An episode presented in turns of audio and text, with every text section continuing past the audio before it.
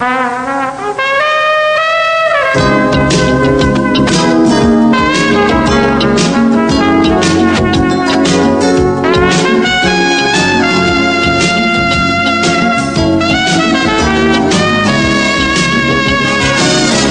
to PIs Declassified, an inside look at the world of private investigators. Your host is Francie Koehler, a noted private investigator. Francie and her guests take you behind the scenes and into the genuine, sometimes gritty business of investigation. You'll hear stories from the trenches with plenty of surprises. Here's your host, Francie Koehler.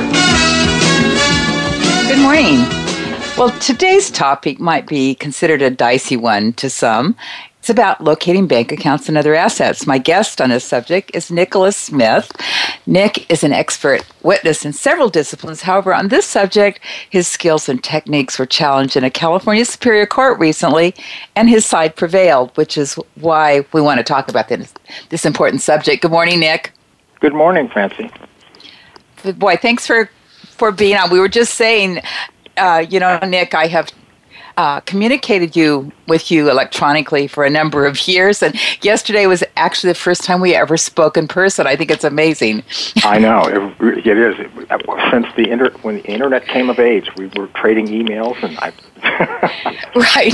so and I'm surprised evolution hasn't made us lose our voices. really.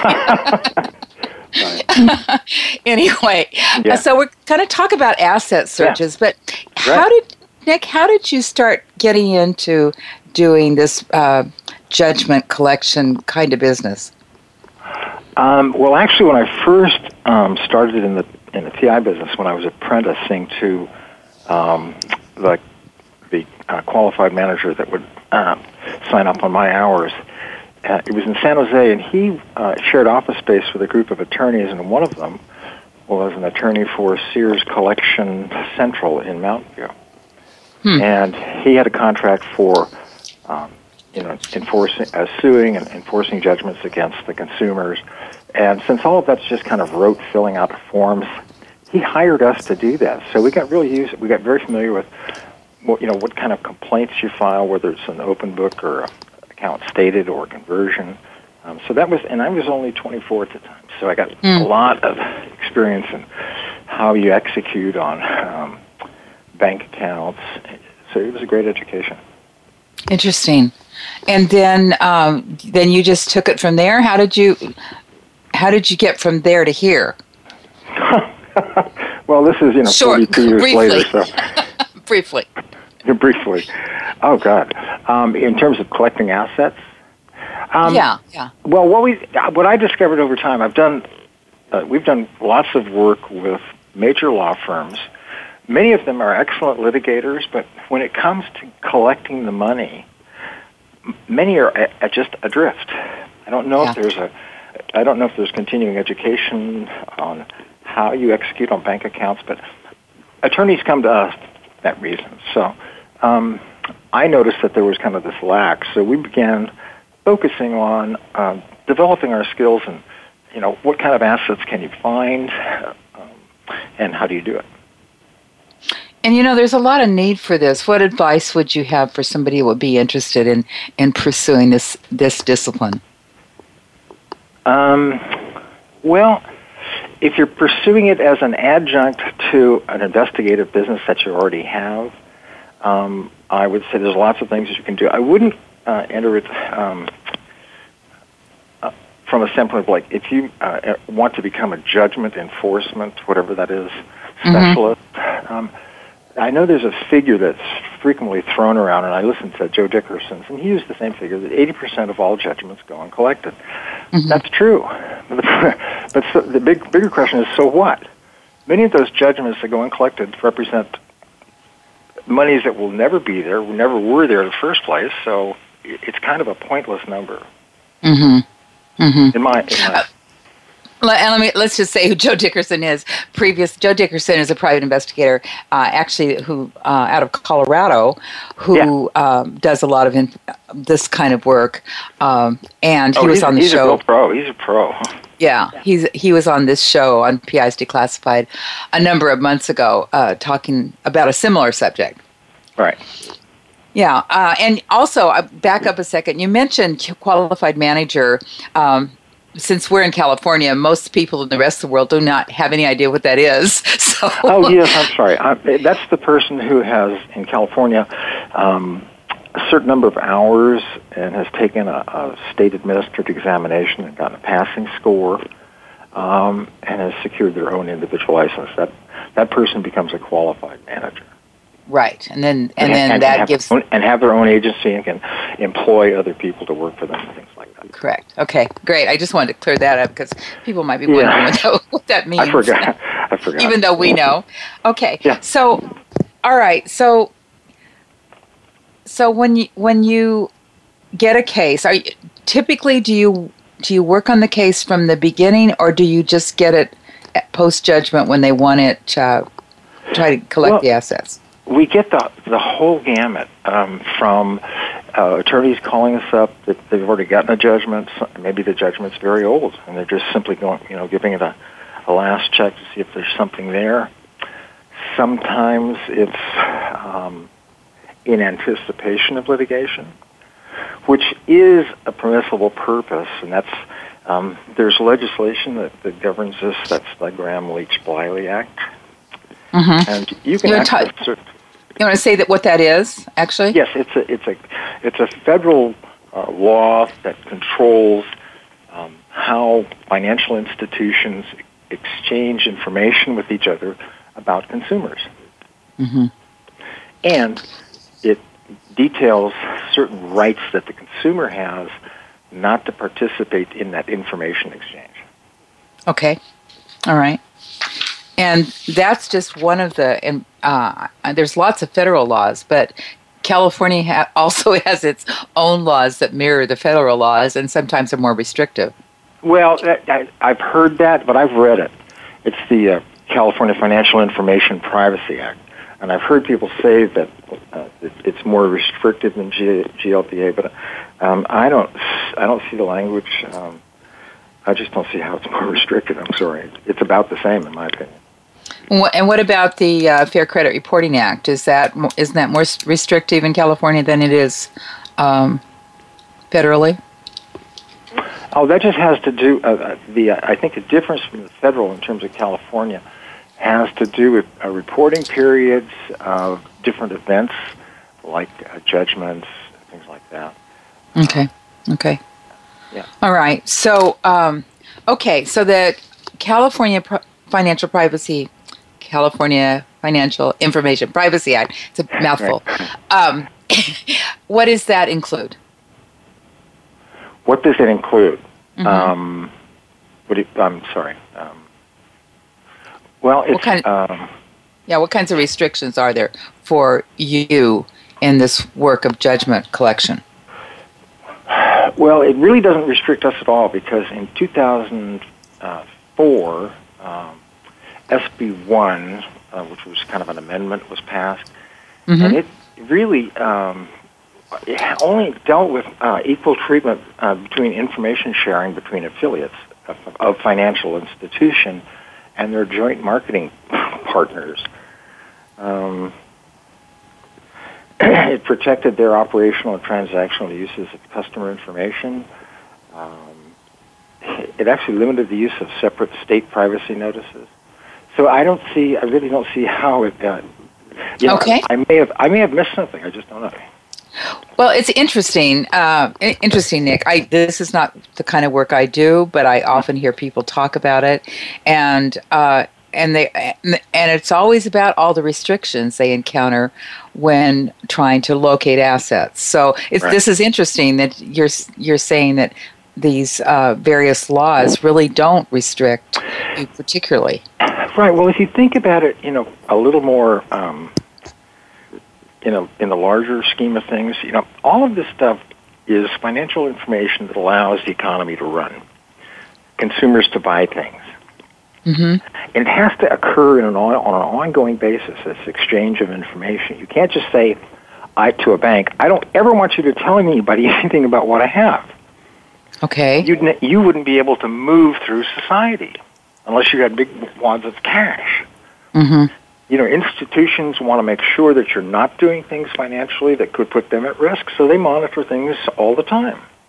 That is part of the package. So, um, the, the only protection that you actually have under federal law, under Gramm Leach Bliley, is the right to opt out of that exchange of information. Okay. So what does that what does that mean? It means that every year, actually, when you sign up with the bank, the bank's supposed to tell you that they exchange information with certain uh, certain people within their banking institution, affiliates, and then third party, what they call marketing partners. Well, that's a broad term. So who do they sell the information to? Well, they sell your bank information to Visa, Mastercard. I mean, it's not when I say sell, it's just an exchange of information. Mm-hmm. So that goes on all the time. Of necessity. Okay. So, um, well, I, and, I, and I know they report it to credit reporting agencies. So, does that mean if you opt out, it wouldn't be reported to a credit reporting agency? Probably not. No, uh, opting out of your banking bank reporting uh, under Gramm Leach Bliley only affects the bank's sharing of information. Your creditors still get to report whatever they want. Okay. That does not affect individual creditors or the credit reporting agency you can't opt out. The only way you can affect your credit report, and it actually is done fairly effectively sometimes, is to freeze it. Okay. Okay. Yeah. And that's uh, if you think there's some kind of fraud. Well, actually, um, I know some privacy experts who say go ahead and freeze it anyway, and then you'll you'll have to be contacted if you, if some um, creditor wants to extend you credit because they won't give him any information or the creditor any information unless you specifically release it. So some say that the freezing is actually a, kind of an effective, instead of paying a monthly monitoring fee to like mm-hmm. uh, Life Lock or one of the commercial right, firms. Right. Yeah. So I've, you know, I've never done that, uh, and I'm, yeah. but I've heard of people doing it, doing uh-huh. freezing their uh, their credit reports. I wonder how difficult it is to unfreeze it if you actually want to use it. Well, I know uh, actually uh, a privacy expert who, who helps people uh, with the internet issues, and he, his is frozen, and he says it just takes a phone call once you okay. understand the process. Yeah. Hmm. I can't imagine it it's that so simple. yeah, I, I said I've never done it myself, so I don't know from experience. Yeah. Okay. All right. And and we might say also, uh, Nic, that the GL um, GLB it also applies to all financial institutions, which isn't just banks. It would Correct. be department stores, anybody that handles uh, financials information of any kind. Correct. Correct. Okay. Okay. So when when you get a judgment, and I know you've had some, you've collected some pretty big ones, which we'll talk about later. But um, where do you start? What do you start with? Um, well, generally, the first thing we do is do you know a comprehensive uh, background database dump, so to speak, looking for all uh, publicly available information that will give us clues. Like, do they own real property? Well, real property information is public. Mm-hmm. Um, you can tell a lot from that. Uh, you know, are, if they own property, it's more likely that they will have cash assets. Uh, if they ha- don't have real property, it's less likely. So that's the first step. The second would be to determine do they have any business relationships. Um, again, databases. Okay. Just to get a general sense of, you know, is this going to be um, a one bank individual, or is this person likely to have you know multiple accounts in multiple sure. jurisdictions? I mean, they own two homes in different states, things like that. Sure, those are clues that we look at. And we there are ways, um, proprietary databases that a private investigator has access to that it wouldn't be uh, appropriate for the general public, or nor could they have access. Correct. They're actually not databases. The, they're aggregators. You know, the databases. Good point. Are, yeah. Um, uh, yeah, the, the aggregators, you do have to have, you have to have special, um, for example, if, if certain databases or aggregators that we access they have to inspect our offices before we were allowed to do that to make sure we actually were a real business. Mm-hmm. so, yeah, they're they're fairly careful about it, and the general public doesn't have access to that. You're right. Right. Yeah. Okay. And so you would uh, you would try to determine uh, where this person has addresses. That's one of the first things because they're more likely to, you know, um, well, there's a there's a common dictum in, ass, in asset searching that if you take a uh, cir- compass and draw a circle that's one mile in circumference around the residence mm-hmm. of the individual, you'll find their bank bank there. Huh, the same with that's interesting. Yeah, I mean a large percent of the population. Of course, more more people are moving away from you know actually going to a bank. Uh, that's it's true. not convenient. So that's less true now. I would say probably. Okay. You know, Nic, already uh, you can believe it's time for a commercial break. Oh, we'll be coming right back with Nic and more information.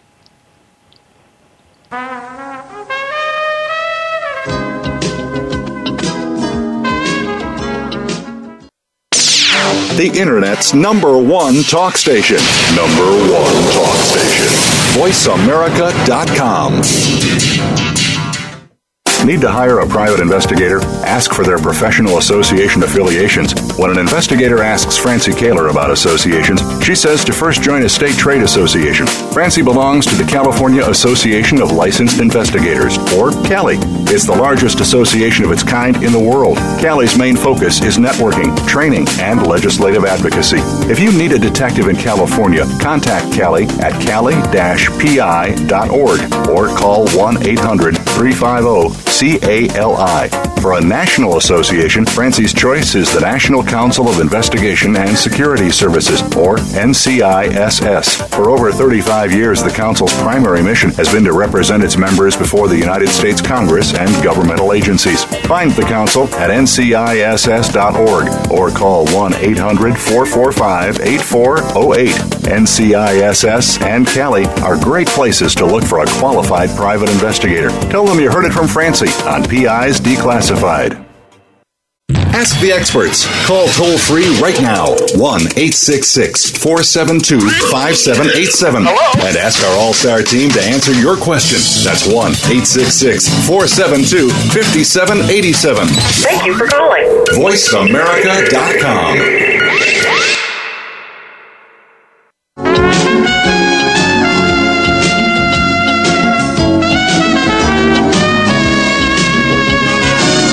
listening to PIs Declassified with Francie Koehler. You can call into the program. We'll take questions and comments at 1 866 472 5788. That's 1 866 472 5788. You can also email your question to Francie. Send it to F R A N C I E at pisdeclassified.com. Now, here's Francie Koehler. Nic Smith has many skills, but one set of skills involves asset research. Um, we've talked enough about laws. Just let's suffice it to say that if anybody is interested in getting into this business of uh, recovering assets or researching assets, uh, that they really need to, to be up to date on all the laws surrounding it. Absolutely. Would you agree with that? Absolutely. Yeah, you it's. Can, uh, you, I mean, the laws are there to protect the consumer as they should. so um, the permissible purposes, um, there really has to be a legal or beneficial interest in whatever we're doing. Uh, and 99.9 times out of 100, it's because there's actually a judgment. Correct. A legal judgment. And now, do you do any pre-litigation research? Is that we something do lots you do? Of pre-litigation research. Okay. Okay. Yeah. So a lot of times, uh, oh, some, somebody may contact you, an attorney may contact you, for example, and want to know if this person has assets. Actually, we do more pre litigation asset searches uh, on business to business litigation. Okay. When there's, when there's a lot at risk, and of course, business to business litigation, we're not constrained by um, the Fair Credit Reporting Act, Gramm Leach Bliley. It's a totally different domain. Okay. All right. That's a very good point. Um, yeah. But again, no, if you're looking into this, know your law because if you violate it, it's typically a strict liability where you're going to be sanctioned and you have no defense.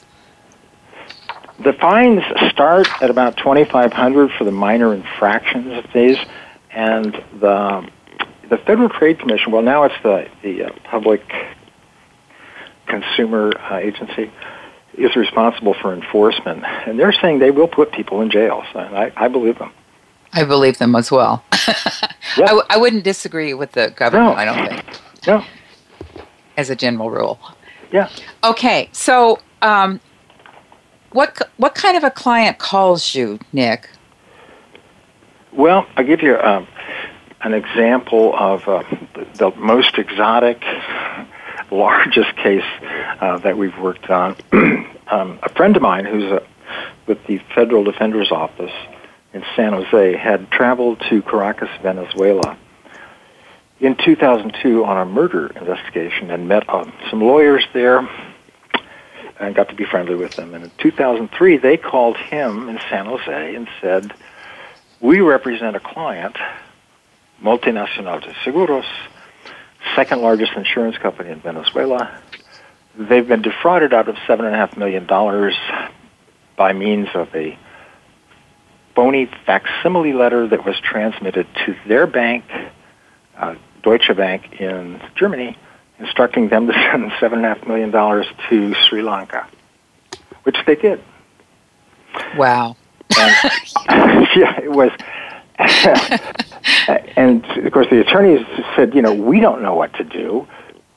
They had Yes, to look you know- up on. A, That's beyond comprehension. Did they not do any checking?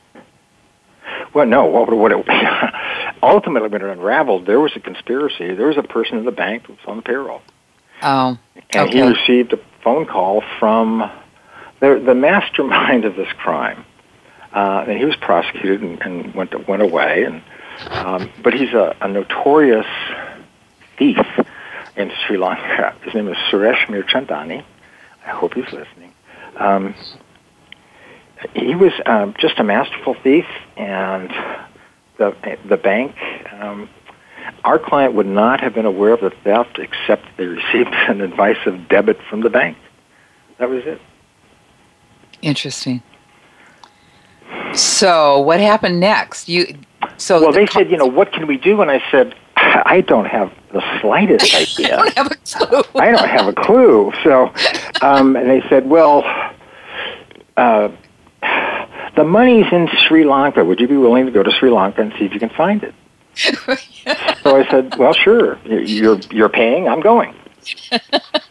so I called some friends of mine, and I, I did. The, you know, over the years, I think I think the uh, you discover that one of the most effective ways that you can do investigations is through you know the circles of uh, people that we know. So I was able to get a, uh, an introduction to. I was only like two connections away from a man who was a controller of a large company in Colombo, Sri Lanka. So he was my point person when I went there, and he did a lot of legwork before he even got on the ground. Um, Interesting. So that's how I started. So, so you're actually working with a working for a Venezuelan company, Uh-huh. following money that was transferred from Germany to Sri Lanka. Correct. Okay, I was just making sure I want to get that. But, but it gets it gets stranger because as, over the course of the investigation, some of the witnesses, this um, the fellow that was the architect of the crime had committed multiple crimes. I, I mean, he, when I say crimes, he's not a like he doesn't carry a gun.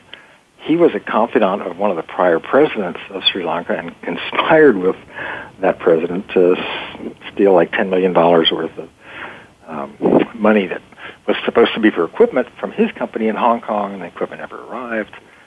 Um, anyway, so yeah, Well, and and during that case, uh, you went to Sri Lanka a number of times, right? As well as a number I of went other. to uh, Sri Lanka a total of ten times from 2003 to 2007 because what happened was my clients, the the executives of the Venezuelan company, were terrified of the idea of having to go to Sri Lanka.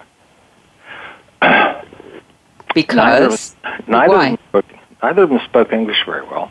Oh. They were um, they were worldly in the sense that they had traveled to Europe, but they had never traveled to Southeast Asia or any. And that just they just it was beyond them. So now you're I fluent. was, I was You're made a fluent. special. I was made a special director of the company, and I basically uh, hired the attorneys in, in Colombo and prosecuted the litigation.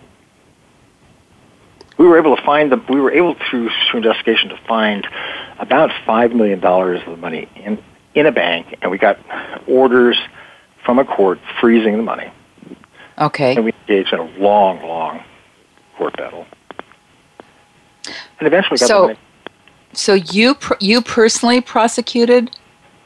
Well, I was the I was the, the executive officer of the company for purposes of being the prosecuting witness. Oh, okay. I see. Okay. The Sri Lanka has a very interesting legal system. It's a combination of uh, English law for commercial and criminal transactions, and Portuguese, I believe, for the real estate, and Sinhalese, which is a native culture for domestic. It's a very interesting blend. Um, Amazing. So they had the solicitor system for the financial That's correct. issues. Okay. All right. So, well, it's amazing to me that you found five million dollars sitting in the bank. For, for Well, it wasn't just sitting. It had, it had jumped a number of times. Mm. And, and uh, being a very small country, I was able to get an introduction to somebody highly placed at the central bank who was able to assist me in telling me where the money was. Now, Nic, didn't you have to be very careful about who you talked to and who you disclo- were disclosing this information to? Well, absolutely. Um, that's one of the reasons that I used the uh, uh, connection that I had that lived in Sri Lanka. I mean, it's a small country that everybody knows everybody. Um, so yes. And so, used- how would you know that? I used his advice and guidance continually. And how would you know you could trust him? Oh, because I know the people that knew him, Okay. Okay. and I've known them for all my life. All right. Great. Okay. So, and you didn't have any trouble communicating in Sri Lanka? They speak English. Okay. Yeah. I mean, uh, And- Sinhalese is the native tongue. Uh, of course, it's Tamil in the northern provinces. And um, no, English is very common. Okay. Yeah. All right. So, so how did so you The found- problem, the problem in that case was the the criminals were Muslim, and the Muslim community in Colombo is very, very in a kind of an enclave.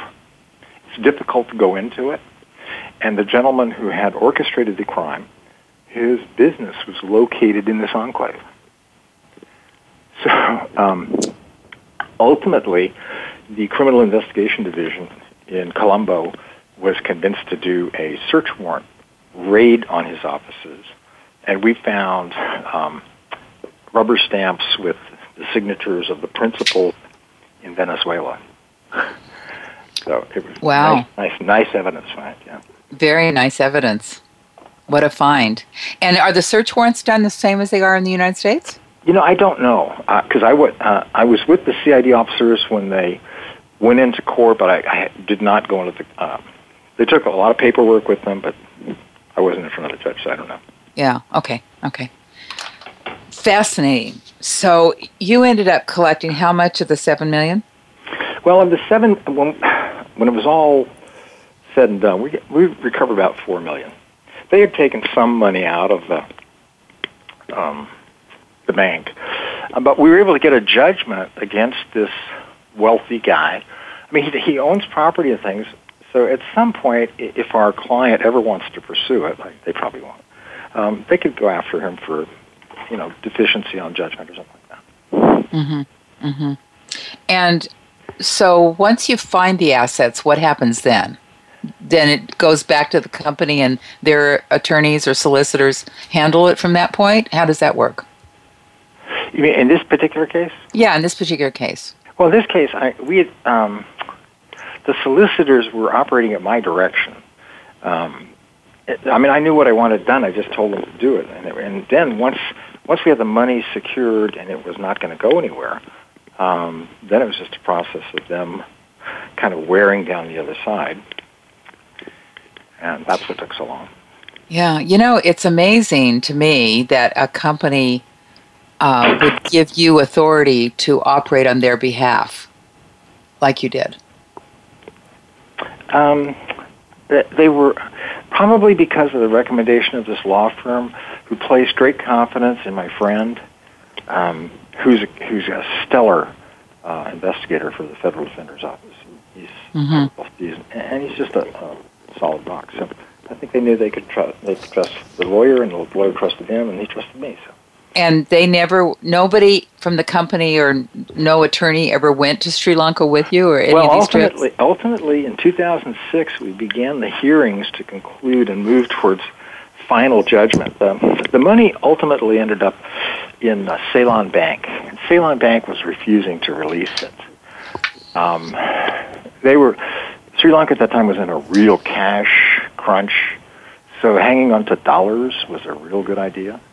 Um, so they held on to it for mm. they could. Um, so yeah, ultimately we did have to bring over um, uh, the uh, the CFO, who did speak English, uh, wonderful uh, wonderful man, and the president who did not speak uh, English but spoke baseball. Um, okay, that's great. I but, love it. But also loved cricket because they. so, so um, they were very concerned because this the fellow that had perpetrated this fraud had done a prior fraud uh, in which the complaining witness was kidnapped outside the courtroom and taken out 20 or 30 miles outside of town and beaten very severely. He wasn't killed, but he was roughed up pretty badly. So our clients were very concerned. So we provided executive protection for them. Mm-hmm. Mm-hmm. Well, that's a probably would be considered a case of a lifetime. I can't imagine. It was. You know, I, that's what I said. It's the most exotic, most gosh, it it rings all my bells. I mean, we actually had to go. Um, the president of the insurance company found out that the that the, in the Maldives there's a, a Muslim population, mm-hmm. so wanted us to go there to make sure there wasn't anything going on bad. So we had to spend two weeks um, checking out the various island resorts. And did you get any pushback from the Muslim community surrounding this guy? I mean, sounds like a pretty powerful guy. I would think they would protect him. We only only in the immediate area around where his business was in Sri hmm. Lanka. Mm. Of course, in the Maldives, they didn't even know, who he was. Okay. Um, it, it, yeah, in Sri Lanka, not so much. He was a, he was more he was a um, he was a manipulative thief. He was not generally violent. I was actually surprised when I heard the story about the kidnapped complaining witness. Um, hmm. Okay. All right. Well, you know that fascinating case. I know you've done done some others, um, but switching gears a little bit, yeah. you also do environmental kinds of uh, research with uh, judgments on people that have uh, defendants that have lost on an environmental tort? No, the, the environmental cases we do are of two kinds. We do um, the what's called the potentially responsible party side, where we look for you know everybody that ever con- contributed to the content, the uh, waste stream, mm-hmm. um, because they potentially have liability, and so that's a lot of interviewing and finding people. And the other part we do is toxic tort, which is defense of the personal injury claim. Okay. So you, you don't you're not collecting the results of those trials. No. Those judgments. No. Okay. Okay. You know, um, we're almost at another break. Um, so, what do you enjoy more? Which kind of work do you enjoy more? Is it the judgment collection because that's a, a big high when you get it, or is it the other kinds of cases? It's whatever puzzle is most interesting. Um, it's really just about you know the, how how can you solve it. It's putting the pieces together. My partner Joanne Parent, who who does a lot of environmental uh, site histories, which are really complex. I mean, it involves extensive archival research, uh, you know, library research, I mean, private library research, witnesses lo- locates. She loves that part. That's Mm-hmm. a little tedious for me. Um, Right. Very I- I- detailed.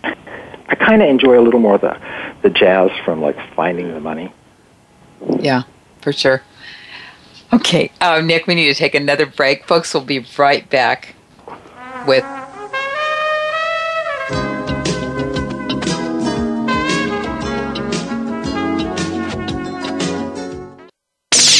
The Internet's number one talk station. Number one talk station. VoiceAmerica.com. Need to hire a private investigator? Ask for their professional association affiliations. When an investigator asks Francie Koehler about associations, she says to first join a state trade association. Francie belongs to the California Association of Licensed Investigators, or CALI. It's the largest association of its kind in the world. CALI's main focus is networking, training, and legislative advocacy. If you need a detective in California, contact CALI at cali-pi.org or call oh 1-800-350-CALI. For a national association, Francie's choice is the National Council of Investigation and Security Services, or NCISS. For over 35 years, the Council's primary mission has been to represent its members before the United States Congress and governmental agencies. Find the Council at nciss.org or call 1 800 445 8408. NCISS and Cali are great places to look for a qualified private investigator. Tell them you heard it from Francie on PIs Declassified. Ask the experts. Call toll free right now 1 866 472 5787 and ask our All Star team to answer your question. That's 1 866 472 5787. Thank you for calling. VoiceAmerica.com.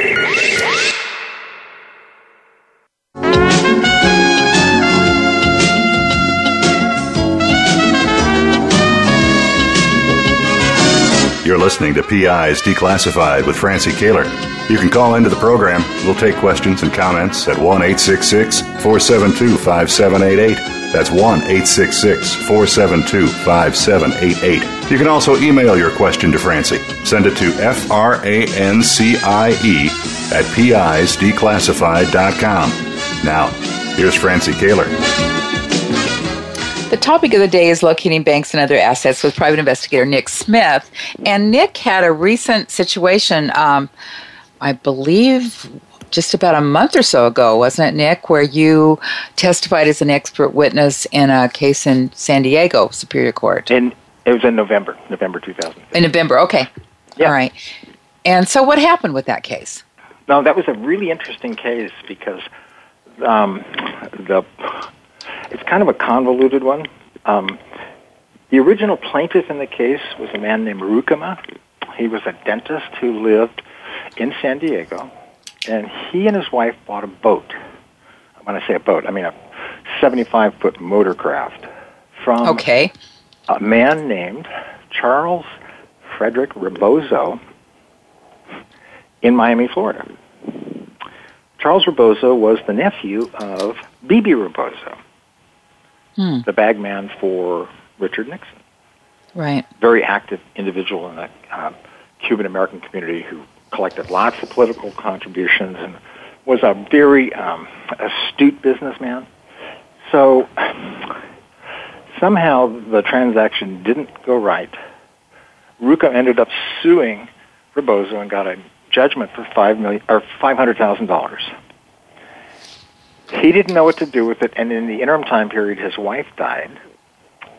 So he contracted with a judgment enforcement specialist to collect on his judgment. Okay. The judgment enforcement specialist, um, who lived in California at the time, now lives in New York, um, didn't appear to know quite what to do with it in Florida. Florida is a very challenging state, I will say that, for collection because they have different rules about property, property that can be taken, property that can't. Mm-hmm. And for whatever reason, he ultimately ended up settling the $500,000 judgment for about $200,000. Okay. Um, in his deposition, he admits that he was under some financial pressure personally, but he contended that Charles Rebozo didn't have any money to satisfy the judgment. Well, so that was um, so he settled the case. Rukema, the dentist, became angry that it had been settled without his knowledge, and so he sued the judgment enforcement specialist. That was the, hmm. the underlying. So he sued the judgment enforcement because guy because he gave inaccurate or fraudulent information. Well, the, the, the, there were a couple that? of uh, causes of action. One of them was um, the fiduciary nature of collections. Um, the the defendant in the case, the, the judgment enforcement specialist, contended that because the judgment was his, he, the judgment was given to him improper so that he could um, prosecute it as if he were the judgment creditor. It's just a, a very efficient way of doing things. Okay. Um, and it's frequently done in these kind of collection efforts. He contended that because his name was on the judgment, he could do whatever he wanted. Okay. But, well, that's not common practice. It's still a business relationship, and in fact, standing in the uh, place of the original judgment creditor, that is just uh, that's a uh, something that's done just to facilitate the collection. It's not like really that person has taken the judgment, and everybody knows it. Okay. So um, that was the issue, and I was hired by the lawyer for the, the dentist uh, before we went to trial. He said, I want you to find out as much as you can about Mr. Rebozo. So uh, Joanne and I looked far and wide. We found lots of information, and I, I formed an opinion that um, the, the entire judgment could have been satisfied. It would might have been mm-hmm. a little more time consuming. Uh, Rebozo actually even owned property in California. It just it was a, not a, in my opinion, a good investigation, and it was not a good execution on the judgment. So it wasn't thorough to begin with. Correct. And then the follow through wasn't done correctly. Yeah, and, and the inter, the intervening act was that he had his own financial issues, the judgment enforcement specialist, and mm-hmm. so he settled hurriedly. He, he admitted that. That really wasn't in contention, and, and that was one of the issues the judge ruled against him on. He said, you know, this type of activity is of a fiduciary nature. Did he get? Uh, did he get a percentage of the the collection? Oh yeah, he got half. He got half. Okay, so, so he got a hundred thousand dollars. Right, and he at the time was in the process of losing his house. Okay. That's also on the record. Right. So um, he was in a tough spot, and, and uh, unfortunately, the the dentist was in a difficult spot too. There was a lot of emotional because of the death of his wife. It was a very sad case. Yeah, for sure. So, because of so they brought you in as an expert yes. witness to talk about the due diligence is required for judgment collection. Is that what basically what it was? Correct. Um, one of the issues was when was the property that Rebozo and his wife, when did they acquire it? What kind of value did it have? He owned a total of five parcels of property, so there was a considerable amount of real estate. But uh, Florida has this strange little law called uh, in the in the entireties mm-hmm. in the title of the deed, and it's kind of a revved up uh, joint tenancy. Very hard to break. okay. So um, that was his contention, but there are lots of uh, requirements that have to be met for that in its entirety's provision to apply, and they weren't met. And he didn't investigate that, so I pointed that out. So all of, some of that property could have been used, could have been sold, and the entire judgment. And that's really the downside in in working on a case where you're getting part of the settlement is you're you're you're clouded. You you you have a conflict. Of course you do. Uh, yeah. But, the, you know the theory is, and I understand it. You know, if somebody has a, has a judgment they they've not been able to do anything with, um, it's almost like anything's better than nothing. Right. The problem in, in this particular case was that um, because um, the dentist had an enormous emotional issue, um, he wouldn't settle. He wouldn't negotiate. It was it was really tough. I mean, was, I had a long talk with him. It was just very hard for everybody. So. Hmm. Hmm. Yeah, you're right. When you're working on something that you're getting a piece of, um, yeah, there's a conflict. Absolutely. I mean, I, I just I can't even imagine I, because no matter how you how you look at first of all, there's an appearance of conflict just out of the gate. But Correct. secondly, how can you be objective if you're if in this case this guy's looking at getting a hundred thousand dollars and he's in financial stress himself? Wow. Right. What kind of di- what, I, don't know that I would have the discipline if I was in a situation to say, no, we'll pass right now. We'll come back come back in six months. You know? Yeah. So, Let me you know, in, the in the real world, I'm just trying to look at you know. Right. In the in And the that- real world, absolutely. Let me Yeah. take the chance of not getting the hundred thousand dollars I'm planning on to save my house. Exactly, and, and he, um, he had spent uh, actually he had spent quite a bit of money at that point trying to, to push this thing forward. You know, in in his defense, so it wasn't as if he did nothing. He he did in fact spend money on this case. Um, but I, I just think it was a combination of events for him. Yeah. So what was the end result? The end result was a judgment against him for $135,000, which was the judge's best computation of the value of the unreturned value of the, the original boat that didn't go through. It was a very complicated Mhm. computation. I got lost in the numbers, but Right. Okay. All right. Fascinating.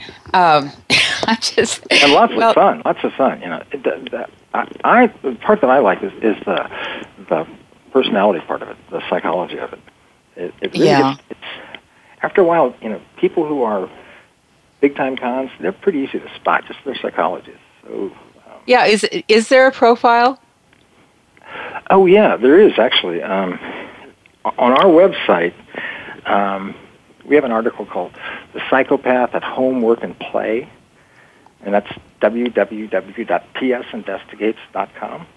Okay. That's your that's your website for Right. uh, and it's an article that, that uses uh, the work of Robert Hare, who's uh, probably the foremost uh, expert on psychopathy.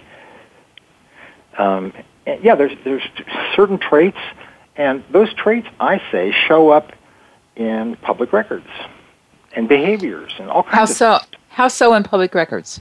well, for example, if you see somebody that has excessive multiple citations for speeding, that shows just a couple of things. One, he's a risk taker, he or she. Secondly, disregard for other other lives. Um, I mean, just that's just a little tickler. If in Okay. addition to that you see multiple judgments, that's a person who doesn't take care of things as they're current. I mean, it begins to build. If you look at the scale, the Hare scale, um, there are a number of attributes, and I, I think you'll see you can see how they line up with certain kinds of behaviors. Hmm. So so when you're doing a case, you keep a you keep a uh, score sheet on. Uh, you- you start checking them off on on. I, I know we were on when we were offline. We were talking about the conversation I had with Joe Dickerson regarding ba- the badges. Could you explain that a little bit? Yeah, badges are the indicators of fraud.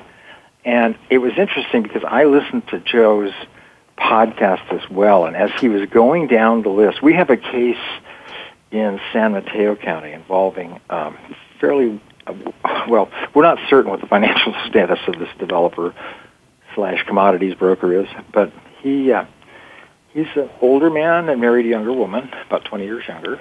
Um, there was domestic abuse involved he transferred a number of properties. They're divorcing.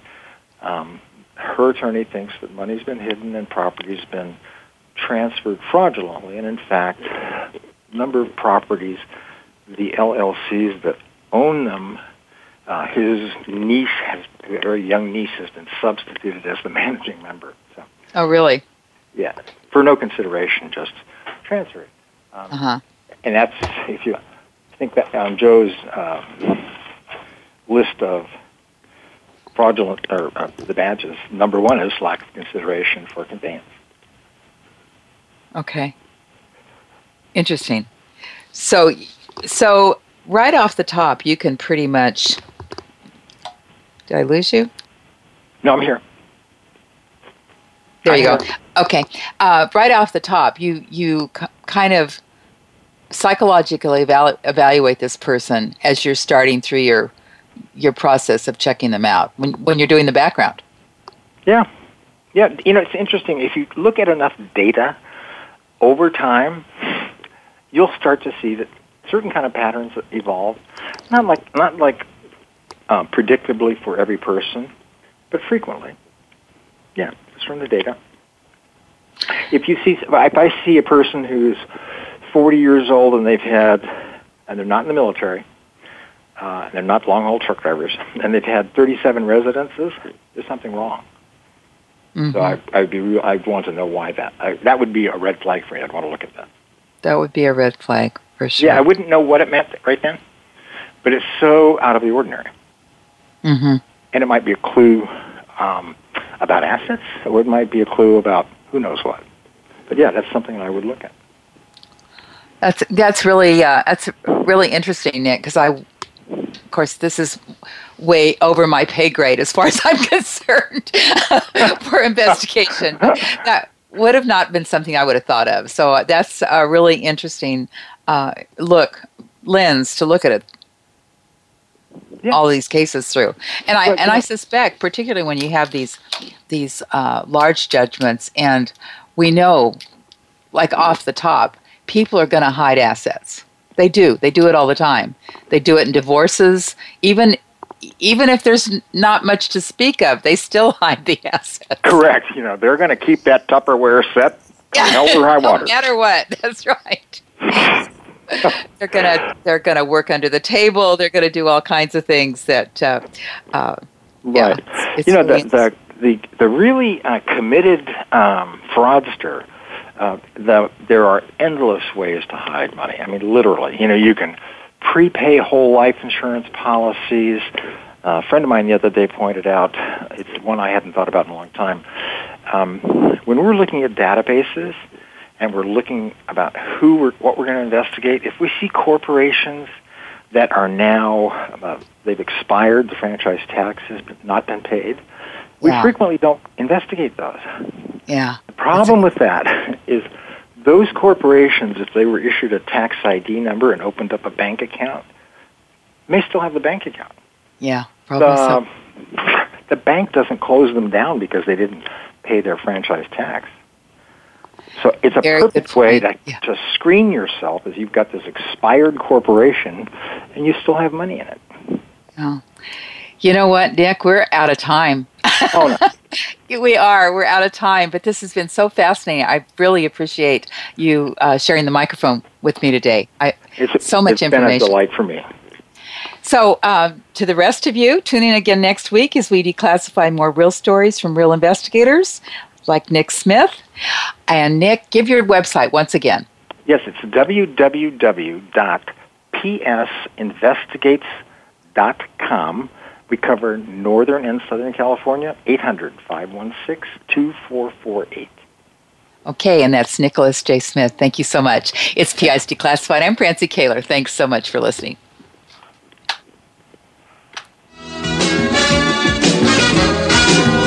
You've been listening to PI's Declassified with your host, Francie Koehler. Tune in every Thursday at noon Eastern Time. That's 9 a.m. for you West Coast listeners.